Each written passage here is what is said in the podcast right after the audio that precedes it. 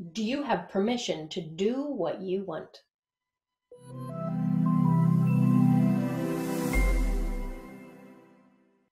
Permission is a really interesting thing. Oftentimes, when my clients come to me or my students come to me to help them work towards a desired state, I ask them a question that says, Do you have permission to have your desired state?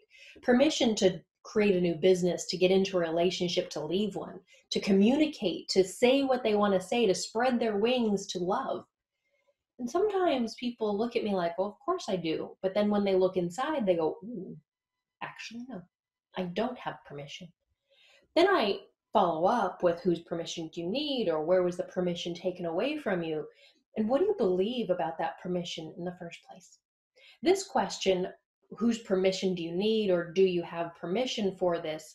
This is a meta question. Meta questions were originally developed from working with our NLP model and our, our meta model and then further dissected by Michael Hall and Michelle Duval. There's a whole list of them in one of their books, Meta Coaching Volume 1. There's about 60 or so different categories, and this one is looking at permission.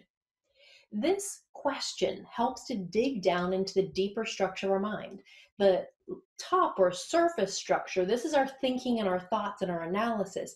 And the deeper structure has our beliefs and our concepts and our values. It's where our memories live. It's where everything that we, it's the soup of our life. This is what creates our model of the world.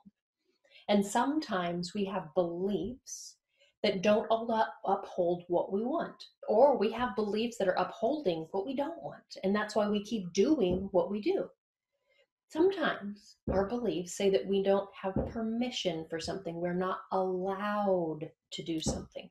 Or maybe there's too much per- permission to do something, and we might need to reel that back a little bit.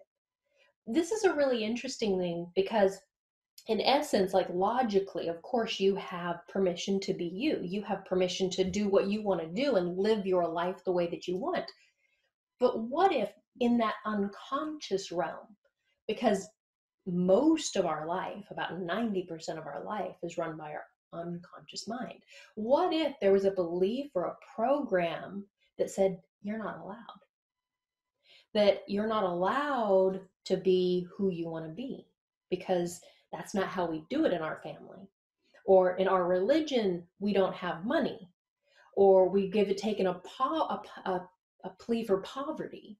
Or in our family, blah, blah, blah, blah, blah, fill in the blank. And it doesn't have to be from our family or it could be our culture, it could just be me. And there could be those various elements. Oh, I don't have permission. I used to be, I'm still a little bit, but I used to be really shy.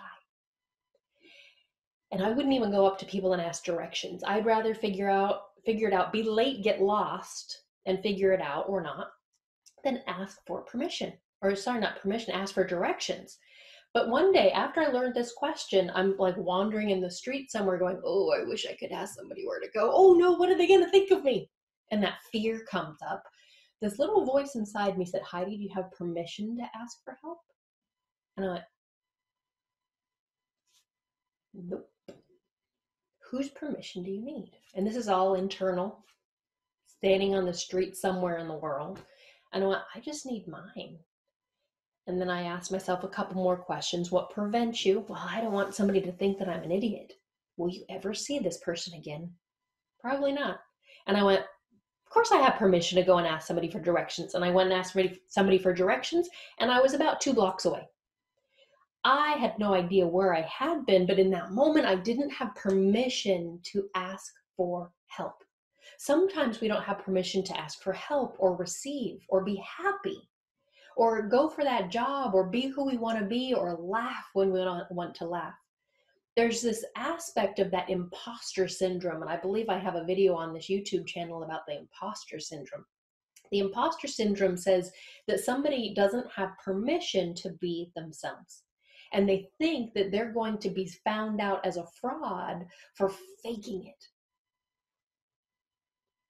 What if they could just be them? What if they could just be in a relationship and be themselves? I was watching a movie the other day. It wasn't really a very good movie, so I'm not going to recommend the movie to you. But it was one of those, you know, he loves her, she loves him, neither one know it, and eventually they come together. And the girl had been dating lots of different guys, but she was always not quite herself. She would, you know, dress up and put the makeup on and look beautiful, very visually appealing.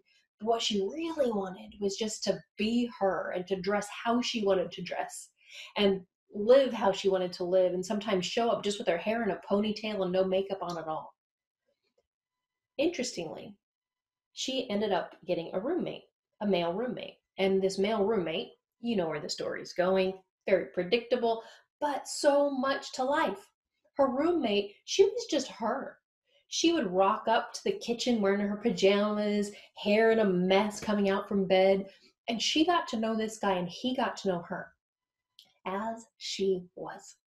And moral of the story, she was herself, they fell in love. And she realized that she could be herself. But up until that moment, she didn't have permission to be herself. What do you need permission for? Whose permission do you need? Who took away permission? And if you had permission back, what would that allow you in life? Think about that. I hope you've enjoyed today's video. If you have, be sure to like it, subscribe to the channel, share it with someone else, and I'll see you next time.